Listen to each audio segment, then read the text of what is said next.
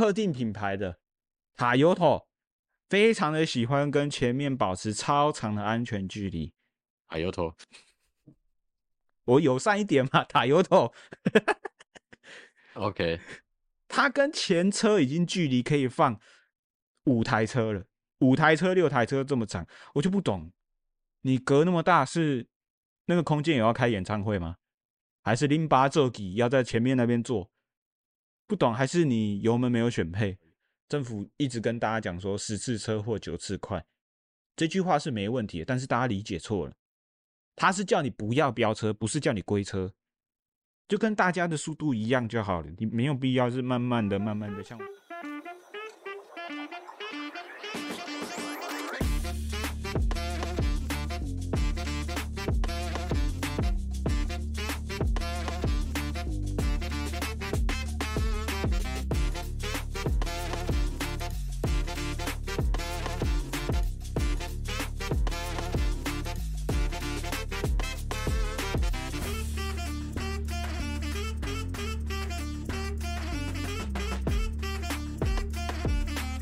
Hello， 大家好，我是河马，欢迎来到河马录音。我们欢迎老朋友 LYC。Hello， 今天跟大家聊聊天，聊什么呢？有完没完？归什么车？龟车、乌龟车、慢车、陆队长，这些都是它的名词。那我们用精确一点的定义呢，就是你的车流速度，你的速度已经跟其他车流速度有很大的差距。啊，那我们白话一点说，就是别人开70、80，你开30，哦，你就是龟车。那龟车会造成什么样的问题呢？造成车流回堵嘛，造成交通拥塞，而且会造成危险。你可能觉得说，慢慢开，慢慢骑，为什么会危险？哎，不对哦，别人快你慢，反而你很危险。等一下会举例为什么你很危险。OK， 那。LYC 要不要举例一下你最常见到的龟车状况是哪些？二轮的话应该是常常骑在机慢车道的正中间，然后时速230，然后你看他的脸，他就在东看西看，可能在找店家啊，还在哪里？这间店在哪里？这间店在哪里？找你啊，你可以靠边一点啊。没有，他就骑在慢车道的正中间，然后还在那边东看西看，挡路啊！前阵子我遇到一台汽车，我们骑在县道上面，那个时速好像50吧，他开20，他前面一台车没有，我们所有车都在他后面，我快受不了，你知道吗？没关系，大家喜欢亲弟弟开喷，尽量喷，我都超他车，他妈在看手机哦，对对对。这个等一下我会聊到啊，那还有，我他妈的，就是我想捶他后照镜，你知道吗？后照镜终结者2代，高雄吵架王。啊，反正那么老头他又没多少钱。我自己最常遇到的就是高速公路内侧龟车啊，再次宣导，我常常宣导，再次宣导一次啊。高速公路最内侧车道是要用最高速限行驶，比如说国道1号最高速限是100，你如果开在最内侧车道，你就要用100开，90不行，这是违法的哦。好，大家听清楚哦，开在最内侧车道用最高速限，可是偏偏就有一些小可爱啊，喜欢在高速公路的内侧车道开70、80，这真的让人很匪夷所思。而且他们通常都没有在注意路况，你为什么开车的时候不会去看一下你的Bagumi啊？就刚讲后照镜嘛，你后面已经回堵了，这很莫名其妙。然后他们特定品牌的 Toyota 非常的喜欢跟前面保持超长的安全距离。Toyota 我友善一点嘛 ，Toyota OK， 他跟前车已经距离可以放5台车了。5台车、6台车这么长，我就不懂，你隔那么大是那个空间也要开演唱会吗？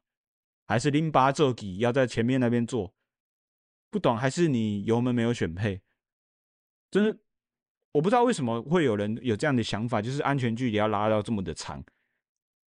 那第二种我最常见的就是乡间小路那种刮闸已经倒一半的阿伯用性命来开车，那个真的很恐怖。他们是就是整个人趴在那个方向盘上，像迅猛龙一样在开车那种。这两种是我最常见的啦。嗯，怎么讲呢？我觉得老人都很龟吧。嗯，他们觉得，尤其是骑摩托车的、啊，嗯，老人家使用两轮摩托车特别的龟。然后是他觉得他慢慢骑，然后后面一大堆车，他也不会有什么感觉。嗯，啊，反正是他骑他的，活在自己的世界。对，我觉得有些老人他是龟到，他只是觉得不要走路，所以跟走路的速度差不多，他就可以接受了，是龟到那种程度，可能差不多。然后他们的驾驶素质又不好啊、欸，我老人呢，你要尊重我呢。对啊，啊，反正出事就是你都骑这么快啊，年轻人骑这么快啊，他撞我的，切身之痛，上法院搞了1年。对啊，真的。好，那聊完常见的 ，LYC 你觉得龟车有哪些外显特征？就是说，嗯 ，Toyota， 我就说Toyota了，你看到现在 Toyota。就一看就知道那台就是龟车，它等一下会慢慢龟。除了特定品牌，你还有什么样的？就是你觉得一看就知道它就是龟车？嗯，这不能剪啊，靠腰。可是这真的是这样子啊！台湾三宝啊，老人、女人、老女人。我自己的观察讲哦，它的动态很奇怪吧？嗯哼，你会有看到有些车就给你压在中线上面吗？哦，你是说它的一个轮子压在中线上面，它根本不知道它要开这个还是开那个哦，而且它偏中间，啊，你就会觉得这个人怪怪的。哎，这样是不是有点像你刚讲的他在找路？对啊，对啊，在找路东看西看，根本没注意到自己开去哪里。我觉得啊，开去他妈灵堂。我觉得开车边找路确实是蛮危险的啦，就是先查好再出门嘛，对吧？现在手机很方便啊、嗯。那我自己觉得龟车的外显特征就是贴纸，尤其是贴在后挡风玻璃啊。哪一种贴纸呢？蓝底白字，南无阿弥陀佛贴那种的，贴那种的就是超级龟车，贴一张哦。3星级龟车贴2张，6星级龟车，超级龟车，南无阿弥陀佛啦，然后什么南无观世音菩萨啦，药师琉璃光如来贴那种超级龟车，我不知道他们是觉得开慢慢的才不会撞到空气中的细菌杀生是吗？你觉得为什么？开快一点，观世音菩萨就来把它收了。嗯，我觉得老款的车居多吧。嗯，如你讲的贴纸，大部分会归的是老车。嗯哼哼哼，这个我们不是要地图炮说开老车的都归，这个是有迹可循的。因为传统的驾驶观念就是慢就是安全。那传统的老人家他们继续开着老车嘛，所以老人传统观念又使用老的交通载具，所以他们会归老车会归，这个是有因果关系的，不是说。我们不是要说哦，开老车、玩老车都龟车，不是这样啊。那我这边题外话讲一个好了，路上有一种车，我一定会离它很远，除了那种超跑 A 到我会赔不起的那种，就是你看到这台车钣金出问题了，然后它没有修哦，我会离它超远，因为你一看就知道说它驾驶技术有问题嘛，才会把钣金弄得迷迷毛毛嘛。然后最可怕的是它为什么不修？可能对他经济状况可能有问题了，所以他如果弄到你，他没钱赔你。所以教大家一下，这是我自己的经验了。路上看到那钣金有问题了，离他很远哦，路很路后，你宁愿离慢一点，离他距离长一点，哦，让别人去贴他，我们远一点就好啊。那你觉得龟车存在的原因，为什么台湾会有龟车存在？台湾媒体他妈在洗脑啦！10起车祸9起快，快你老母！然后大家觉得哦，开快车很危险，开快车很危险，我开慢一点比较安全。嗯，你要不要看你后面堵了多少车？对对对，这就是我刚刚说的，要注意路况，看一下后面是不是。排队去你妈，临旁人都没那么多。还有呢？还有你觉得龟车的原因？嗯，怎么讲？反正他就觉得说啊，这边速限40啊，啊，我开20，我没超速哦，我没超速啊，不然要怎样啊？不然你超我车啊？哦，嗯，对，的确应该蛮多人是这样想，虽然这样没错啊，啊，可是我们台湾的交通会这么堵塞，有一部分就是这些人的责任。嗯哼哼哼哼，就是。老一辈人他们会觉得慢慢开比较安全，但是我不这么觉得。对啊，我建议他们开快点，赶快回家。时间都不多了，还浪费这么多时间在马路上。老人时间最多啦，对不对？对，他们是快没时间了哦。他们要珍惜每一分每一秒，要回家陪自己的家人，不要浪费时间在马路上，赶快回家。我觉得龟车存在的原因有三个，第一个就是传统驾驶观念，就刚聊到的，老人会觉得慢慢开比较安全。好，我要讲刚刚讲为什么慢慢开反而没有比较安全。如果你的车流速度跟旁边差很多，所谓的车流速度就是整条马路大家大概开平均速度多少，如果你非常的慢的话，反而危险，因为人家不会注意到说这里反而有一台慢车。甚至我们速差、啊，对对对，速差这个名词非常好，感谢拯救。速差大的话，人家不会注意到你，这非常的危险啊！再来一个举例，如果你是汇入车道，大家非常的快啊，不要说非常快好了，大家50，啊你20，哎，那你进来的时候，后面那台车是不是就要为了你打灯啊刹车？那就很危险、哦。这是跟新北还是台北之前有一个上快速道路的那一个事故一样啊，嗯。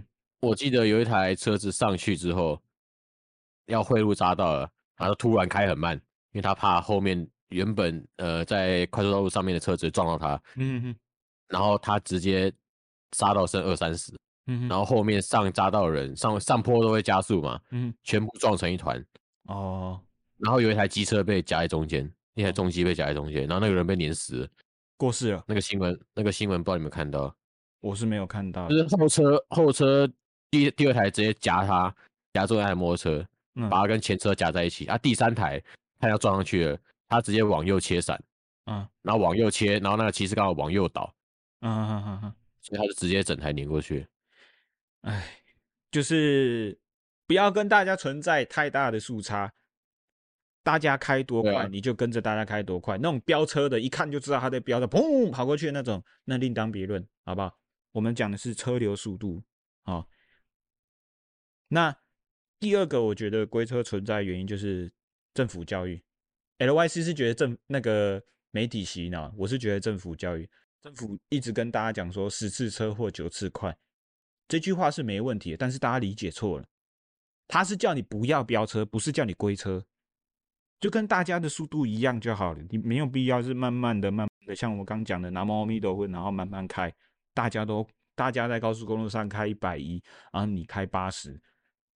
这我觉得很奇怪，就是你上高速公路，如果你要开80，你上来干嘛？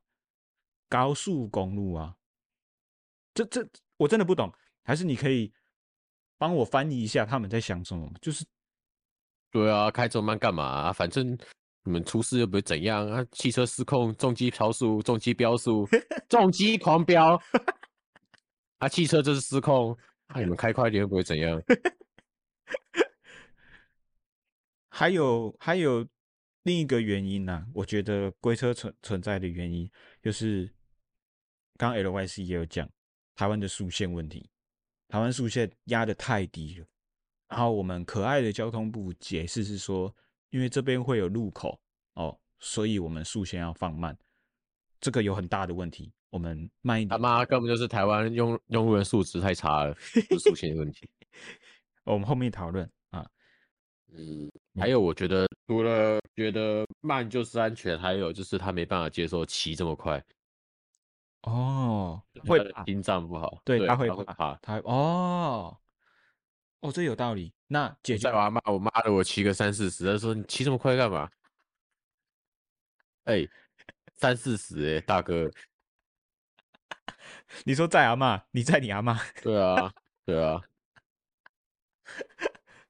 这个老人家会比较害怕速度这一点，我觉得也有方法解，就是我们之前讲65岁以后重新考驾照。那么我们就把他们淘汰掉。我跟你讲，嗯，他们还是有办法解，他们直接无照。哦，然后被脏到，然后再装傻啊！我卡早有驾照啊，那今嘛没啥用，奇怪啊！我不知道要重考啊！你信不信现在路上一大堆老人都是无照的？哦，哎呦，你又突破我的盲点哦！所以那些我遇到的逆向的，用生命在开车的。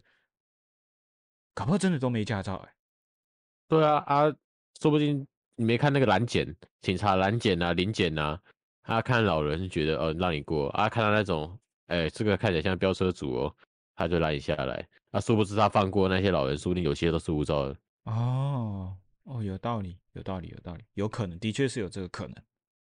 原来如喵啊！那你觉得龟车在想什么？推车哦，就一样啊，慢就是安全的、啊。他们觉得慢慢来比较快，很快啦，快了7天，你真的快了。我在高速公路上有遇到龟车，我超他们车的时候，我都会稍微看一下，观察一下。我是为了做这一集，我去观察做统计的，好不好？我没有要推他，我也没有要凶他，好不好？真的。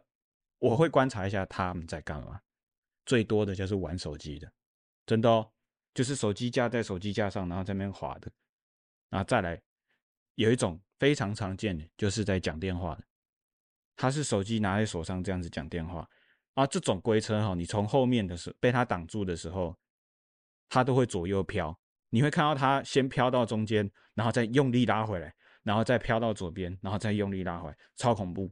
哦，不是有种东西要 CarPlay 吗？对，我要讲的就是这个。还是你要开？太老了，没有这种东西。干，你会害我这一集一直在消音啊！靠腰。我推荐，强力推荐大家去帮你们的车子去，如果你开车需要常讲电话的话，去帮你们的车子安装车机 Apple CarPlay、Android Auto， 它是。你手机插上去以后，电话来了，你可以用车子接，它会从你的喇叭播出声音，然后你车用麦克风，你可以直接对它讲话，你就可以沟通了，你不用拿着手机这样子讲，你可以边开车边讲，好吧，这样比较安全，强烈推荐大家去装那个东西。第三个我观察到的龟车是，我必须说我不支持，也不鼓励，也不赞同这样的行为啊，我就直接讲是什么，就是。卡车司机他常边开车边吃饭，我非常的，我的立场就是我不认同，但是我可以体谅。为什么？因为我自己就是那个常常因为开车没有时间吃饭，然后我把肠胃搞坏了，我搞到自己去住院的那个。所以我每次被龟车挡住，然后我超车看到卡车司机，他是因为在吃饭，所以龟车，我的心情会很蛮复杂的，因为我会知道说。我可以体会那种感觉，就是我为了要工作，我没有时间吃饭，所以我只好这样。但是还是一样，我不鼓励，也不认同大家这么做。就是开车的时候不要拿着便当。他们卡车司机是便当放在方向盘上，然后用手肘这样子去操控方向盘边吃饭。那情绪蛮复杂的，就是因为我自己因为这样子住院过，然后。可是我又深切知道说这样子很危险，对啊，这是一个分享。那最揪心的我看过一次，就是它是一台很小台的小货车，很龟。那我超它车的时候，我一样观察它了一下，我没有催它，我不是在生气，真的。它是那时候是夏天，它车窗是摇下来的。那夏天还会在高速公路上把车窗摇下来，通常就是它冷气坏了。然后里面是一个50-60岁的阿伯，他看起来快挂了，就是很憔悴。干，我是在讲很感人的故事。干嘛这样啊？他身体看起来非常的不舒服，那他又开着货车，代表他是在工作嘛？我就会觉得说，他真的很辛苦。如果可以，他也不愿意这样。那还是一样，就是跟大家讲一下，身体不适就不要开车，不要骑摩托车了，就不要用交通载具，不要驾驶交通载具，很危险。但是那一幕真的是，我会觉得我对他生气也没有用，我会觉得我车窗摇下来喷他也没有用，因为他也不愿意，好吧？啊，重申一次，不要做危险驾驶的行为，就是刚刚讲的边开车边吃饭啊，或者是身体不舒服就不要用车了。嗯，我比较偏向于，你不该，你开车就开车啊，吃饭归吃饭嘛，如果是我，也不能这样讲。他们跑那段真的是完全没有时间吃饭吗？一丁点都没有吗？应该这么说啦，如果真的要挤时间还是有，可是通常齁，因为我自己也有配合的大车司机，今天我的客人跟我说几点一定要到，他一通电话说几点一定要到，我就会跟我的司机说几点一定要到。那他能不这么做吗？他能说我要吃饭没时间，你这趟叫别人载，那一趟他就那笔生意他就没得接啦。有时候真的是因为工作逼不得已，或者是你想要把工作做得很完美，所以你没有时间吃饭。因为我自己就是这样，所以我看到他们那样的时候，我是深切的可以体会。但是我因为我因为生过病以后，我自己会知道说这样不行，所以我会现在会以我的生理需求为主，对吧？我会把事情排开，我需要吃饭的时候就是要吃饭。对啊，所以这样反过来讲，全然不是司机的问题啊，对对，是工作体制的问题啊。对对对对，我知道很多大车司机哦都是超时在工作的，何止大车司机，一堆学生嘛打工也是啊。哦，我有一个朋友连上14天嘞，连上14天。对啊，哇，完全没有休假。我以前也连上过15天啊。嗯，那时候你们很爆，很爆客，那个时候缺人啊，没有员工了啊，很多都走了啊。我很想要举报，你知道吗？我很想举报那个什么劳工局，那个劳动部劳工局，对啊。可是台湾人说，他们有个习惯，自己的人就算了。哦，对对对对，台湾人就会这样的想法，尤其是离职以后就觉得。啊，算了啦，反正我也解脱了，就觉得算了。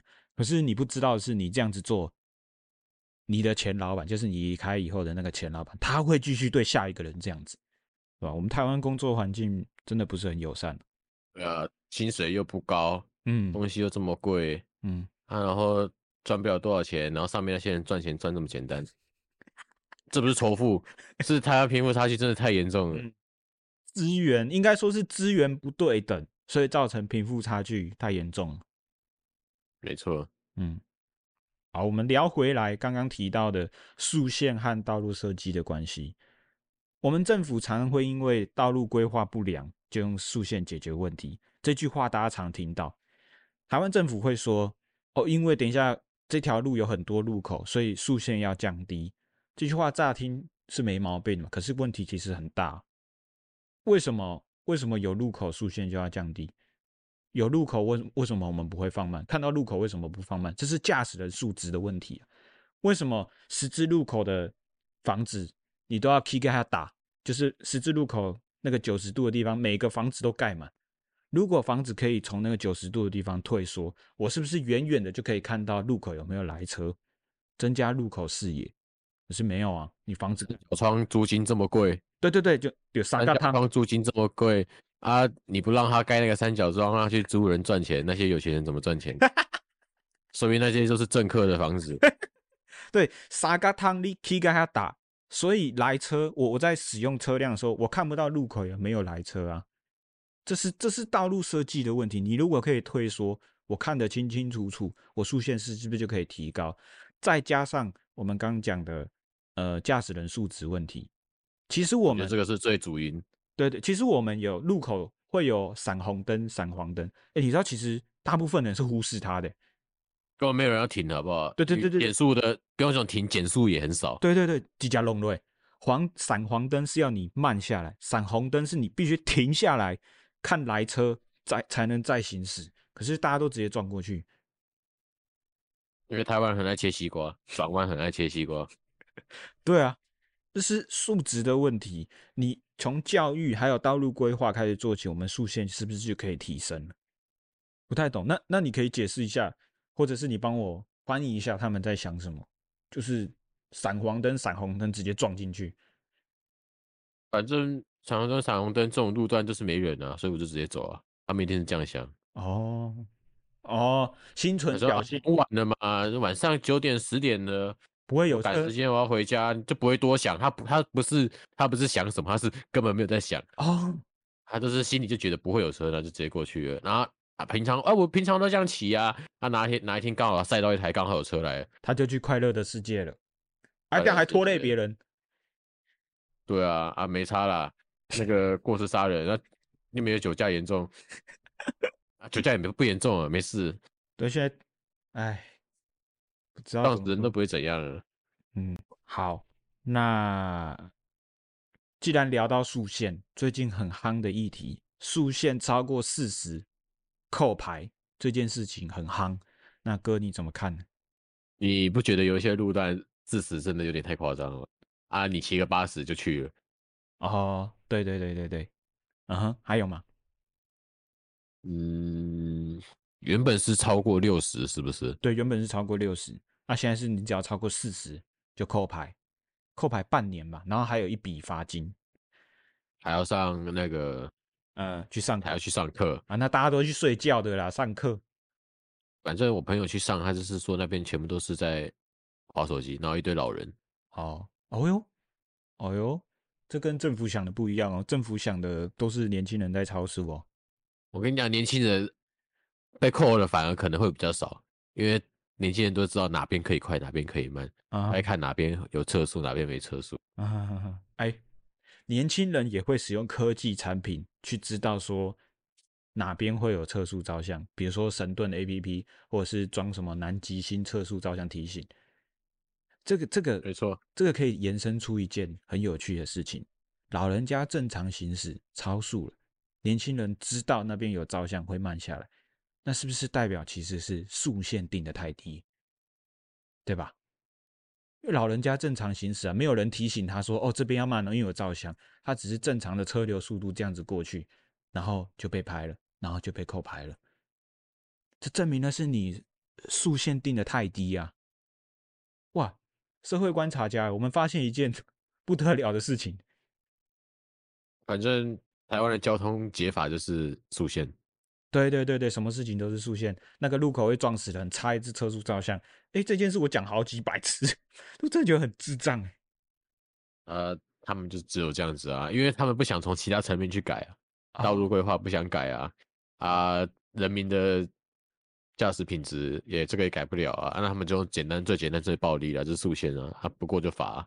哦，对啊，不然你觉得以他们来讲有其他解法吗？啊，他想出来解法，他薪水比较多啊，也不会比较多啊。那不如他就摆烂，给你插车速照相，给你插区间测速啊，他钱照赚。哦，哦，对，没错，没错，他多做事，他也不会多赚钱。他满腔热血进去一个大染缸里面，大家都在摆烂，他为什么要满腔热血去用他的热血去做事？反正我摆烂，跟大家一样摆烂，还是一样领那个钱呢、啊。哦，有道理。那我对于扣牌超过40扣牌的看法，我认同，我也觉得说不要超速太多，但是前提是速限要先拉高。你速限已经不合理了，太低了，然后你又用这一招，这已经是不合理了，这件事情不对。就跟之前 LYC 讲的，用泡面去舔墙壁，就是处理事情的方式错了。对啊，台湾处理就是东补西补啊。嗯。建议是行，那边补一块，根本就只是像你上次讲的那样，就是建议是行一事，没有从整体的方向去做改革，东补西补这样子，就像打补丁一样啦。对对对对对对对对对，他没有从事情的根本去改变。对对，我认为你把速限拉高以后，再同时去进行超速40扣牌，这非常合理。好，那我觉得同样的道理，你超速40要扣牌，那有趣的来咯，在雪隧的龟车要不要也扣牌？同样是造成别人的困扰，同样是造成问题嘛。雪隧龟车是确实会造成危险的哦，那它是不是也要扣牌？一样啊，你低于最低速限40就扣牌。这招不错吧？立马解决雪隧塞车的问题。然后我觉得交通部又一样，就是矫枉过正。你知道他现在有那个扣牌黄牛，你知道吗？什么意思？你都代扣牌啊？我不知道他怎么操作的。我为了这一集，我去深入研究这件事，查不到，因为没有人。只能说真的查不到。你不知道他怎么操作的，因为我觉得他应该是游走在法律边缘，所以没有人愿意出来讲，可能怕讲了公料的垮，这件事情就没得进行了，所以没有人愿意出来讲。是刷短影音的时候会看到有人说，你有没有在用的车吗？你知道你的车牌可以卖人值多少钱吗？那个就是扣牌黄牛。我最多的认知直到这里，那实际上他是怎么操作的，我不晓得。然后你看哦，交通部你矫枉过正，用了错误的方法，就会造成这样的事情发生。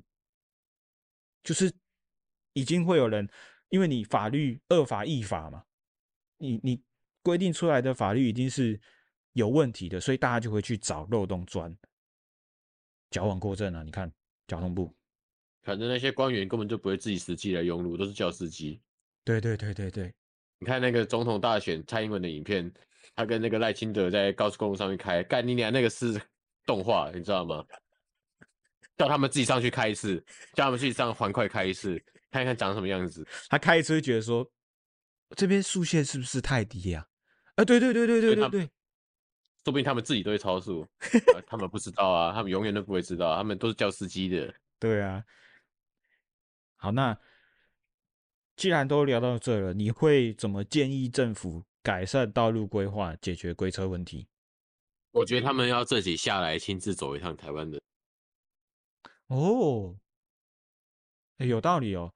好，请他们用各式各样的载具使用台湾的道路，请他骑小绵羊，请他骑电动机车，请他骑红黄牌，请他开车，请他开大卡车，这样他们就知道。然后他们要用市民的身份，他们就知道台湾路上多乱了。哦，对，逼车，啊，随便切的随便切，啊，后照镜选配，方向灯选配，想转就转，啊，转了你催他，他还觉得你神经病，啊，干嘛？你妈才神经病！对，我觉得你刚提的这个想法有一个关键，就是必须用市民的身份，你不可以请警察帮你开路，对嘛？他平常出巡的时候都是有警察帮他开路，所以他觉得一路畅通，啊，没问题，一路畅通，干你娘，林北不用过，哦。好，那我来建议政府如何改善道路规划还有龟车问题。教育着手啊，告诉大家要跟着车流一起，然后刚刚讲的沙嘎汤退缩，房子不要盖那么满啊，甚至哦，在路口的地方不要规划停车，我看过很扯在路口规划停车位的啊，或者是你路口没有画红线，咱台湾人停车就是看到有空间我就车就插你。我是觉得就路口净空啊，不要停车，不要给人停车，也不要把房子盖那么满，我们路口视野就宽阔了。然后教育民众闪黄灯、闪红灯，那个非常的重要，那你速限就可以提升啦，对吧？